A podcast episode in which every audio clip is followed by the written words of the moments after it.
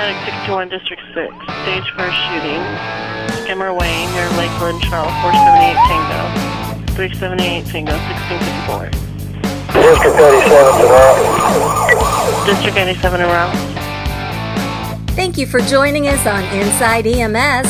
Now the always entertaining Chris Cebollero and the Ted Nugent of EMS, Kelly Grayson. By that old clock on the wall, it tells us that it's the time of the week to go inside EMS. I'm your host, Chris Cebollero, and I want to thank you for joining us. And I got to tell you, man, it's the holiday season. You know, it's festivities. It's it's uh, it's just a, a great time to be around. And I really don't know where I'm going with that, so I just need to quit while I'm ahead. But before I do that, let me go ahead and introduce the Ted Nugent of EMS, and that's Kelly Grayson. He's here with us. Kelly, how you doing? Ho ho ho! I'm doing well, man. How are you? That was uh, the best ho ho ho you got, huh? It's it's that most wonderful time of the year. That all right. Well, hang on. Uh, let me let me uh, jiggle my bowl full of jelly belly here. Ho ho ho ho! How's that? That's a little bit better. You still have that Cajun in you, but it, it sounded a little bit more realistic. That's that's because I spell ho ho ho H E A U X. Oh, I see. That works. That works out well. I'm not sure that that's not how you're supposed to That- spell it. That, that probably is down here in Cajun country. You know, I did that up here, and uh, you got to be careful. You doing ho ho ho up here in uh, the area of Ferguson. People get insulted. They don't know what you're talking about. Well, that's true. You know, in some places, ho ho ho is uh, Jimmy Swaggart's last three days. So That's uh, right. it's not Crazy. necessarily a holiday. That's right. So, uh, you got your Christmas shopping done, or what's up with that? No, man, I'm not doing my Christmas shopping yet. Uh, my Christmas shopping is traditionally done in a mad dash on December the 24th. Uh, um, that sort of thing. Actually, uh, I'm, I'm leaving most of the Christmas shopping to Nancy. I just turn over the uh, turn over the checkbook to her and say, you know, surprise me with something. Uh, I'm lucky in that I only really have two people to buy Christmas gifts for: my daughter and my girlfriend. So uh, that's that's pretty straightforward. I can probably do that online and and uh, and hide those things from her un until the day. So, Right. Well, that's good, man. That's a good way to get out of it. Uh, usually, I've got a little bit bigger. I've got the wife. I got a couple dogs. I usually get them on a little something as well. You know, I got four kids. I got five grandkids. I got uh, so uh, you know. Usually, I don't uh, survive. Uh, we need to get Sean Eddie on to talk about how we survive Christmas. But let's go ahead. We'll uh, begin the show. We got some really big news we want to bring to you guys at the end of the show. So before we get started with uh, that, let, let me let me ask you: you you buy Christmas gifts for your dogs? I sure do, man. I mean, they they don't just need to sit around where everybody else is opening presents. You know, I usually go and get them a new toy, or sometimes if I'm feeling festive, I will go to the local butcher and get them a femur bone and allow them to have at it uh, for Christmas. I mean, uh, you know, they're part of the family, man. You know, I mean, I- I'm one of them people. I talk to my dogs and uh, what's going on. You have a good day. Get out of here. Look what you did. Your paws are dirty. Are you outside digging again? I mean, things like that. You know, so I feel a little bit uh, festive, and I need to get them a little something, something. Dude, it's it's a dog. Christmas is every time you walk in the door. Hi, Dan. I'm glad to see you. Oh, right. it's Christmas It's time of the year. You know, dogs. dog, You know, dogs don't talk, right? I can't believe you. Well, yeah, my, my dog talks. He's he's very eloquent, actually. How is that? How is that dog I- doing? I've trained him professionally. Oh, he's doing great. Shinerbach is a is a cool dog. He's big, clumsy, stupid, uh, but he, he's a he's a sweet dog. And he has his own Facebook page. So if you guys Oh, want to become friends with Kelly's dog, uh, Yeah. go ahead and check out his Facebook page and uh, join the uh, join the Shinerbach page. All right, well, let's go ahead and do some news, Kelly. First news item comes from uh, uh, Hamilton, Ontario, and I found this very interesting in my uh, in my news feed just recently. Uh, a Hamilton, Ontario paramedic uh, got two years probation and community service for not providing adequate care. This is this is kind of a uh, landmark or a very chilling decision on the part of uh, the uh, the um, prosecutors in, in Canada in that they held a, a paramedic criminally liable, not just civilly liable, uh, for the care he provided. And seven and a half critical minutes three years ago ended this guy's career. His life, contributed to the death of a man. He was he was called for a patient who had been uh, in a confrontation with uh, police and had been pushed against the wall. And when he arrived, the 59 uh, uh, uh, patient was sitting in a chair. Um, with his head slumped forward and his chin on his chest, and his airway was blocked, um, and there was blood on the brick wall behind him. And, and as the medic walked in, he um, was met by firefighters who were leaving and had not treated the patient either. And, uh, and he documented uh, that the or he documented the patient's condition but didn't provide any direct care himself. Noted that he needed ambulance transport as quickly as possible. He, he responded in a uh, in a uh, quick response vehicle, not an ambulance. Um, and apparently didn't render any aid. And the guy died from uh, from uh, anoxia and, and a, a, head injury. And and the the uh, the courts there found him criminally liable. Uh, and this poor guy is. Uh, um, uh, they they accused him of a breach of public trust and sentenced him the 200 hours of community service and two years of probation. ruined him financially. Now he's he's out of a job, can't become a paramedic again and uh, is um, living in a church with several other people. He lost his home with this, and, it's uh, the paramedics unions in, in Ontario are, are, looking at this with some concern, uh, and rightly so. That, that someone you know. Not, only can you be held civilly liable and professionally so, but uh, they can actually punish you criminally for this uh, for breach of care. You know, one of the things that I would think about is this is very, very uh, uh, um, familiar to the case I think in New York City. Uh, you know, the guy that was uh, we talked about with the chokehold and he couldn't breathe, and and I got to tell you, man, I mean, I think that our, we have a responsibility, just like our police brothers and our fire brethren. You know, we have a responsibility to take care of the people that we are charged to take care of, and if we identify the fact that someone's in cardiac arrest, they're not breathing, that we could have made a difference, we could have made a difference in their survival, and we don't do what we can do to save them. I think that we should be held liable for that. And, uh, you know, I have to applaud it. I'm sorry for what happened to the gentleman. I'm sorry it ruined his life. I'm sorry he lost his home. But that is the responsibility that we have that we have to be able to take those consequences if we throw that responsibility out the window. Well, yeah, and, and, and I, I could see your point. It's the, the union representatives uh, and their providers union there is, is um, you know, is that uh, their their issue is that it's you know it places a, it has a chilling effect on other providers. They wonder if it if they'll be called and and uh, be you know risking incarceration for the next time they screw up on the job. And in this case, it seems that uh, that uh, the uh, paramedic Paul Zinchuk was you know his his care was pretty egregiously bad. Um, and uh, I don't know that that uh, criminal liability would would uh, you know be a likelihood for just you know uh, a mistake or or, or minor uh, or you know just plain old negligence. Gross negligence uh, apparently is what they felt his he was guilty of and, and punished him criminally for it. But it you know, being that it's in another country and their legal system is somewhat different than ours, uh, it, it, may not be applicable 100% to U.S. medics, but it's definitely something that, you know, there are other, uh, there are, you know, right across the border, they're, they're um, jailing paramedics for, uh, for failing to uh, provide proper care. Definitely something you can, should keep in mind. Precedent has been set. You know, Kelly, I, I, I agree with you 100%, but here I, I want to go ahead and flip news stories on you now, and I want to bring you my news story. And you and I, you and I kind of discussed this a little bit before we got on the air, and this was just uh, this one just came up. It was done by our editor in chief, Greg Friese. We had him on last week. He, he thanked us again for having a great show, and Greg, thank you for being a fan of the show as well as one of the best bosses that I think we've ever had. Kelly, right? Yeah, and and um, he's uh, he does a, wonderful Patrick the Starfish impression. Yes, he does. But let's go ahead and I want to bring you my story that he just he just put up, and, and actually I had to scratch out my other news story because uh, you say this has been going around for about a week, and it's the first uh, I'm hearing about it, but. Uh, will Michigan allow EMS providers to withhold care based on a patient's sexuality? And uh, this comes out of Michigan. And with the passage of the Religious Freedom Restoration Act by Michigan's House of Representatives, many are asking will the EMT because of their religious beliefs, be able to refuse treatment to a person because of th- because they're gay.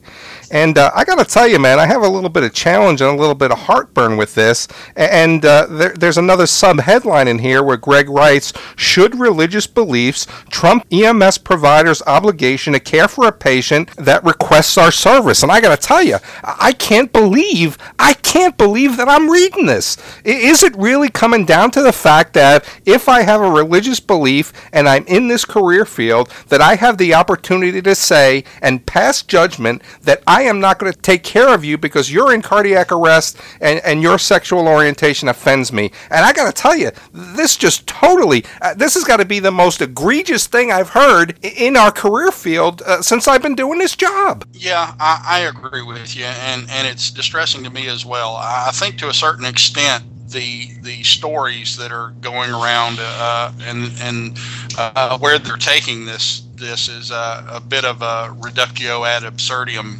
argument. They're taking it to the logical extreme. However, you know. Um, the people that, that pass this sort of uh, legislation in the first place you should say that you know that's not their end goal anyway. I think it's incredibly poorly conceived uh, and needs to needs to be immediately repealed. You know, as a uh, as a Christian, it offends me. I don't think God needs protection from the courts, and I don't think religious freedom needs uh, protection from the courts. I think we have a, a First Amendment that established that uh, Congress shall make no law regarding establishment of an official religion, uh, and the reason for that was is not only did did our founding fathers want freedom of religion, but they wanted freedom from religion as well. I don't want my politicians meddling in my religious beliefs and, and in my church, and I don't want my preachers telling me how to vote. They need to stay separate, uh, and and mixing the two uh, winds up with this sort of thing. Um, I, I, think it's, uh, uh, you know, I'm I'm at a loss for words actually as to how stupid uh, such legislation can be. Um, but there you are. Uh, the only thing I can be thankful for is that it happened in Michigan and not Louisiana. Yeah, I mean, but uh, you know, think about the consequences that we have here.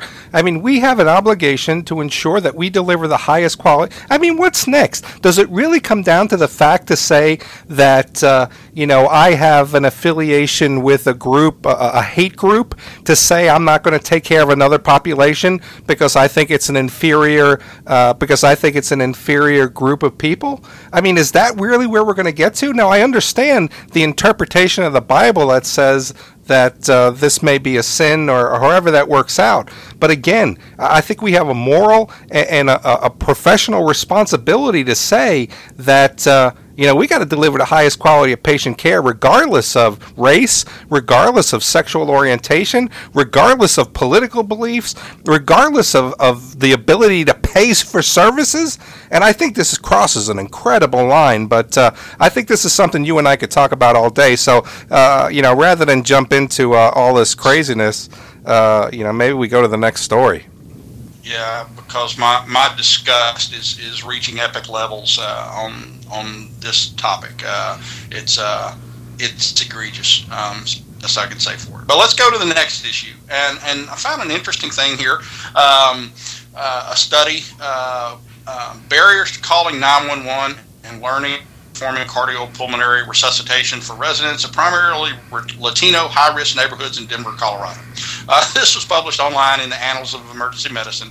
Uh, and basically, it says that uh, one of the biggest barriers for uh, the Latino community uh, in calling 911 for cardiac arrest is fear of police. Uh, um, the, you know, the language barrier as well is is also a pretty big one. Plus, um, plus the uh, there are some some cultural barriers about uh, touching people and and uh, touching strangers and, and that sort of thing um, is uh, it's a cultural barrier that stands in the way. But I think in this day and age, I think it's it's rather sad that a significant portion of our community and, and our Latino population nationwide is growing by leaps and bounds. Uh, we're we're seeing the browning of America, um, and regardless of whether how how you feel about uh, our immigration laws and, and, our border security.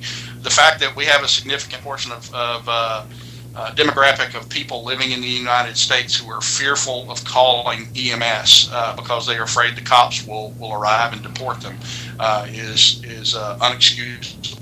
Um, how we how we go about uh, fixing that is uh, remains to be seen. I'm interested in hearing your thoughts. You know, one of the things that uh, I can tell you from my experience is uh, when I was down in Fort Worth, Texas, working for MedStar, uh, there was a big uh, Hispanic population, and we saw this. And there were folks that were hit by cars. There were folks that received stabbings. There were folks that received gunshots. And the fear was that they didn't want to uh, you know, they didn't want your care and they wanted you to disappear as quick as you could because they didn't want the cops showing up. And, and again, you know, I think we have an obligation to say, you know, I, you can't count the number of unregistered uh, folks that were at the county hospital that, uh, you know, were, were uh, a, a drain on the system, but they still treated them and they gave them the best patient care that they could. Mm-hmm. And uh, this is a problem. And remember, it's not just the older Latinos that are uh, the undocumented Latinos that are having the challenges, but it's their kids as well. And their kids aren't getting taken care of. And their kids have broken bones. And their kids are falling down the stairs. And their kids are being hit in the head with, uh, you know, uh, you know, bats, uh, whatever it is, and we can't deliver care to them because they're afraid that the cops are going to get involved and they're going to be deported. And uh, I'm with you, man. I don't know what the answer is. I think uh, uh, I think this is yet another thing where mobile integrated uh, community health, mobile integrated health care would would work. Uh, uh, community paramedicine outreach into these Latino communities, teaching them CPR, teaching them that that you know uh, when it is necessary to call 911 and and um, and, and how to keep a loved one alive until the ambulance arrives, and trying to break down some of those fears and barriers. Um, you know, uh, I, I, don't know that we can do it with, with public service over the uh, over the airwaves and, and on television and radio. I think we need to get out there and directly interact interact with people of the Latino community and let them know that you know, regardless of, of how you are here, legally or illegally or, or what have you, um, that doesn't matter to 99.99% of EMTs. We're here to to Andre, and, and I think the same could be could be said of emergency department personnel as well. Um, uh, last thing I'm looking for when I'm treating a patient is uh, is their immigration status or whether they have a valid driver's license or, or you know I, I social security number. Yeah, I, I, don't think we. Uh, I, I, think that's something uh, that that's a uh, an issue we, we probably need to address directly uh, in those communities. Because I got to think that there's a lawyer somewhere that if we refuse to take care of a unregistered uh, uh, Latino, uh, um, um, unregistered Hispanic, uh, there's a lawyer somewhere in the United States that's going to make a court case against an ambulance company, that's going to make a court case against the hospital, and uh, that's just not going to happen. And I think you're, you're right. I think the education of the folks is going to be important. But let me go ahead and bring you our last story, Kelly. This was one that I'm sure you saw, and I'd be interested to know your thoughts in it, where three Florida dispatchers were fired after a fatal gun battle. They did not alert the responders to a, uh, to a house fire that a man at the home threatened to shoot the arriving law enforcement. A deputy was killed, one more was wounded before the man was killed. This happened in Tallahassee, Florida. It was on November 22nd, and they were ambushed by a 53 year old man. And I got to tell you, I mean, this goes really to the, the core of you know the the field versus dispatch um, uh, controversy that we hear about all the time, and it, mm-hmm. it's it's their job in that dark room to make sure that we stay safe. And when you fail to give information about staging or the possibility that we could arrive on scene and, and our lives be threatened because of somebody who who told you that this was going to happen, I, I got to tell you, I mean, this is just another one of those things where I, I think three people lost their job um, and I think it was just. Yeah, not only was it just that they lose their job, but this is this you could draw the parallel with the story we just discussed about the Ontario uh, primary care paramedic who was held criminally liable. Uh, if there are three people, uh, if there is an if there is one instance where criminal liability should attach, I think it's this one right here. Uh, you know, we had public safety uh, officers, you know, we had cops and firefighters get shot uh, some of them died because of this. Three people knew. you know, you had one job. take a call, take down the information, dispatch the appropriate personnel, and give them updates en route. That's what you do. I would think that person on scene has been threatening to shoot responders would be one of those need to know items to pass on.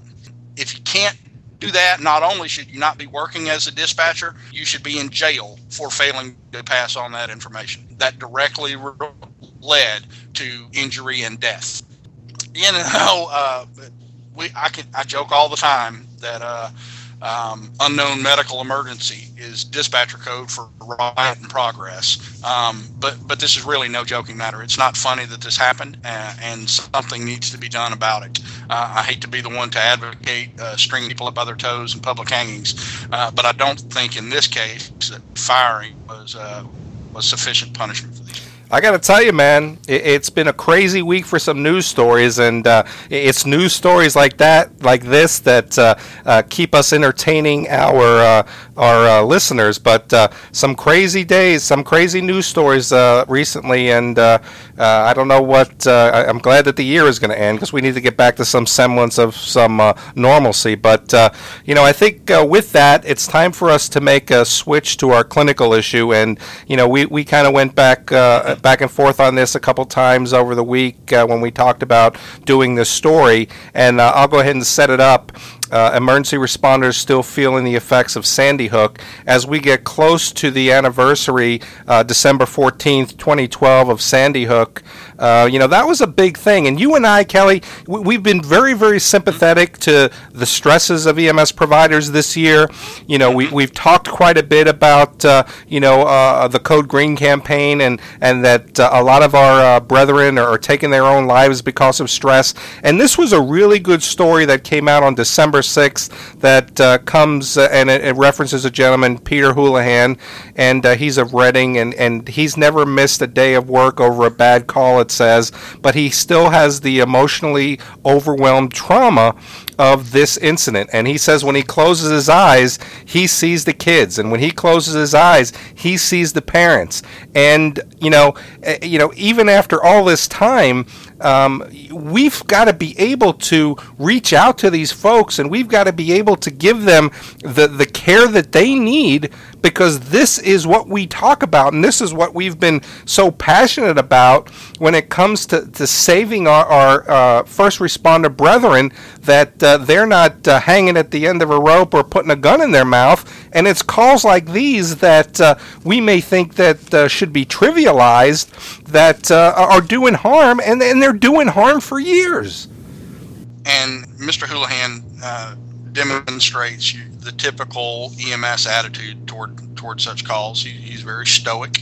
He says, you know, I I, uh, I feel the anxiety and the anger and the fear, but hey, I've gone on a lot of bad calls. What's the point of, of getting help for this one? I didn't even go inside, and I feel like I'm being a wimp if I seek out help, and I didn't even I didn't even go inside the school. But I think many of us fail to to uh, understand or fail to recognize that uh, the emotional toll that it puts on you, and, and you don't have to experience it directly. A lot of us fail to realize that you don't have to experience the trauma directly to have it affect you. You don't even have to have been on the call. Survivor guilt uh, from from your, your fellow EMTs getting killed in, a, in an accident uh, affects us. Um, the the urge of, of wanting to do something and then being denied and, and not being able to help is incredibly frustrating and, and uh, in some ways is uh, is you know physically harmful to us. Um, you know these guys are, are still we're coming up uh, on the 14th the two year anniversary of uh, Sandy Hook and um, you know my heart goes out to the providers that had to uh, that had to respond because I know for a fact that it's still affecting some of them even today. Um, I've, I've done a lot of lecturing in Connecticut. I know some of the people uh, with the Sandy Hook Volunteer Ambulance Corps and, and from Danbury, and, and uh, uh, my girlfriend's from Connecticut, and her two of her nephews were Connecticut State Troopers working that scene, um, and, and they still won't and can't talk about it. Um, we, you know, just because the uh, the issue was two years ago doesn't mean that it's still not affecting them even today. You know, Kelly, I got to ask you: do, do, you think that the EMS career field is culpable in allowing this PTSD to go on? I mean, are we teaching how to manage stress in the EMTs and paramedic courses? Are we stressing that? Are we stressing that um, you know you're going to come uh, uh, across these calls? It may weigh heavy on your heart. It may weigh heavy on your conscience, and you've got to be able to learn how to deal with these things from the very beginning. Or is the bravado uh, and the egotism of our career fields keeping us in a place to say, I can't show emotion. I can't allow myself to get caught up in this call. I can't ask for help. People are going to think I'm a wimp. Are we allowing our career field to precipitate this post this post traumatic stress disorder and not allowing our, our first responders to heal? I think it's a combination of all those things you mentioned. I think part of it is our is, is, our professional ethos that you know we, we shouldn't let these things bother us. Uh, you you know what you think you were signing up for, Junior, and and you've got to suck it up and, and move on if you want to treat your patients uh, um, appropriately. There is some of that, but there's also the fact that we we pay lip service to it until it actually affects us. When you know we have an entire chapter in EMT textbooks right up there at the beginning called the well-being of the EMT uh, and it talks about stress management and and uh, proper uh, stress relief techniques and and the importance of a healthy life work balance and all that kind of stuff. And we regard it as mostly something to get through uh, in teaching before we get to the good stuff about being an EMT. It's only paid lip service. Uh, you breeze through it in an hour or so, and and it's telling uh, when when it finally happens to to uh, one of us. Uh, we don't have those skills in place. We don't have those those uh, defense mechanisms and those coping mechanisms in place. Hopefully, we had them in place before then, um, but we don't do a good job of, of teaching them in class. You know, I think 2015, we need to go ahead, you and I, and, lead the charge of uh, stress and, uh, uh, you know, bringing awareness to this situation. I mean, we, have got a great forum right here, you and I. Uh, a lot of people are listening to the show. The show is uh, listened to internationally now. We're, we're the International Inside EMS uh, podcast. And I think. Yeah, that's right. And I think that you and I really need to be the, the, the chairs of this and get with our with our peers at the Code Green campaign. Um, but you know, let me ask you this: I mean, you've been around for a long time. Uh, you you still work on the street. Uh, you have been very very forthcoming with your own uh, challenges that you've had throughout your career. What is it going to take if we set off to make 2015 the year that we bring, uh, you know, this stress to the forefront? What's the first steps that our career field needs to take that will allow us to recognize and help treat the people that are crying for help that we don't hear? I think the first step is to destigmatize it. We have to we have to to sing the message and, and beat the drum that there is nothing wrong with you if this if these sorts of things bother you. And it doesn't have to be one single event. Stress can be cumulative. Uh, and eventually it, without the proper coping mechanisms it can overwhelm even the strongest of us. I've, I've never been the type you know i'm not the ptsd type or i thought i wasn't. Yet i can remember one particular call and i can remember the name of one particular man that that call gave me nightmares for years. And the call itself was not anything particularly stressful that I did um, or, or, anything that I haven't seen before or since. It was the call that, that psychically beat me up the worst because that was the one call in my career where I honestly felt that uh, my failings, I didn't do something that could have saved a life, and I blame myself for it. Uh, if I had done things differently that I should have known how to do, um, uh, he would probably be alive today. And and the you know the guilt from that gave me nightmares for many years, and, and occasionally something dredges it up even today. So I guess that would be considered PTSD. Um, but yeah, the first thing is is just we've got to get rid of this notion that um, people who suffer from depression or PTSD are weaker or damaged in some way. Um, they're not. It's and it doesn't if it didn't affect you and it affected somebody else, it doesn't mean that they're they're weaker than you are. It just means it affected them in a different way. And and get rid of that stigma and and people will will if they're not be afraid of being judged and looked at as different than their peers, they're more likely to reach out for help. I agree. Well, Kelly, it sounds like we have a clinical issue. Yes, we do, and and I would I would say to the uh, to the guys uh, uh, in Danbury and the, the Newtown Volunteer Ambulance Corps, it's coming up on uh, five days will be the, the two year anniversary.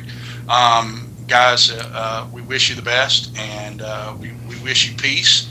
Uh, and I'm not going to, to keep talking about it because one thing that I've, I've noticed is that uh, and heard from from people who live in that area and people who live in Newtown is they wish the disaster tourists and the, the grief mongers would just leave them alone. But uh, you know that if you need to reach out and you need to talk, uh, you have an avenue to do it. Uh, call us up and, and we're here for you.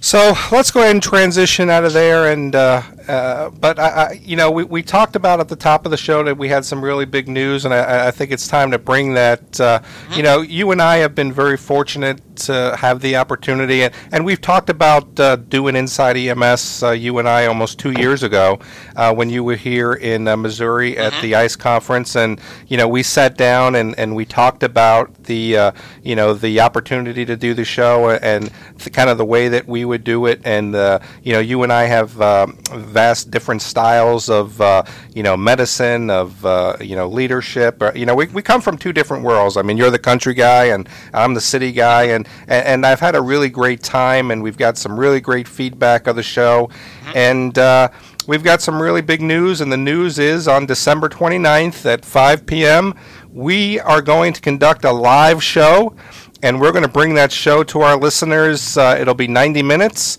Uh, we're going to take some calls. We're going to have some guests. We're going to bring you the top five news stories of the year. And I got to tell you, Kelly, I'm really excited about this. Oh, oh me too. Um, you know, in in the words of, of Ed Sullivan, it's going to be a really, really good show. Really good show. Um, we're going to uh, uh, finally, after uh, almost seven months of doing this podcast, we're going to be able to interact live with some of our listeners and field some questions and, and talk to you guys in the room, and, and hopefully we won't have to bleep out too much stuff. Uh, I don't think we'll, we will be able to bleep out too much stuff, so I'm going to have to watch uh, watch my uh, myself to make sure that because um, I won't have the uh, the benefit of, of, Chris's magic editing. But it's going to be great to, to talk about the EMS issues of the day and and to uh, cap up our uh, our year and and talk to some of our listeners live and see what their what the end of the year and, and, the coming year in EMS means for them. I'm looking forward to it. And I think that it's going to be really exciting that uh, you know uh, you know we we do some editing on this show, and uh, you and I have said some things that haven't made it to the uh, to the reels that people are listening to, and sometimes we've allowed our emotions to dictate our actions, and and uh, sometimes we've slipped with a couple swear words, and sometimes we've uh, you know said things that may have caused a lot of controversy, and you know you guys are going to get it, you guys are going to get it raw, and uh, hopefully we don't offend too many people. And uh, but we want to hear from you as well. I mean, you're the reason that we're here. I mean, uh, you know, Kelly and I, we're not just here talking to each other. We want to try to be entertaining. We know what it's like to sit in the truck for 12 hours and wait for that call to come, or sit in the uh, firehouse for uh, you know 24 hours waiting for those calls to come. And, and we want to try to be a little bit entertaining. We want to try to bring you a little bit of knowledge.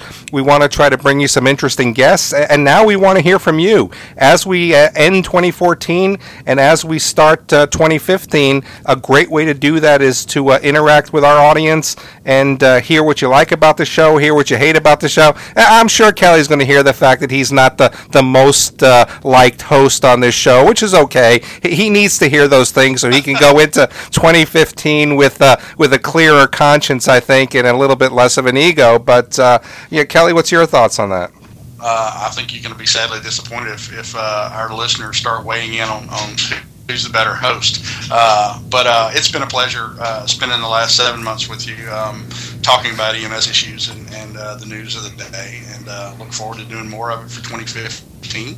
And man, I think we need for 2015, we need to start saving some of our outtakes and have an inside EMS gag reel. we need to throw some of that stuff in there. Actually, I've been saving them, and uh, so I do have them, and we just need to find a way, and, and maybe we go ahead and do that mid-year as we put together a gag reel.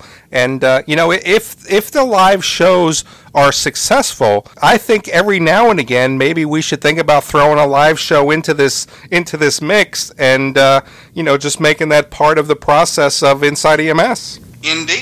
Uh, indeed, if it turns out to be a winning formula, we'll we, we need to do more of it, and we'll uh, get to interact with our listeners in real time. And until then, uh, remember, mark your calendars, December the 29th at 5 p.m. We'll we'll post more information on, on how to log into the show and how to listen to us in the live stream. Uh, but until then, we'd love to hear your questions, thoughts, comments, and concerns. Email us at the show at ems1.com I'm Kelly Grayson for my co-host Chris Cebollero. We'll see you next week.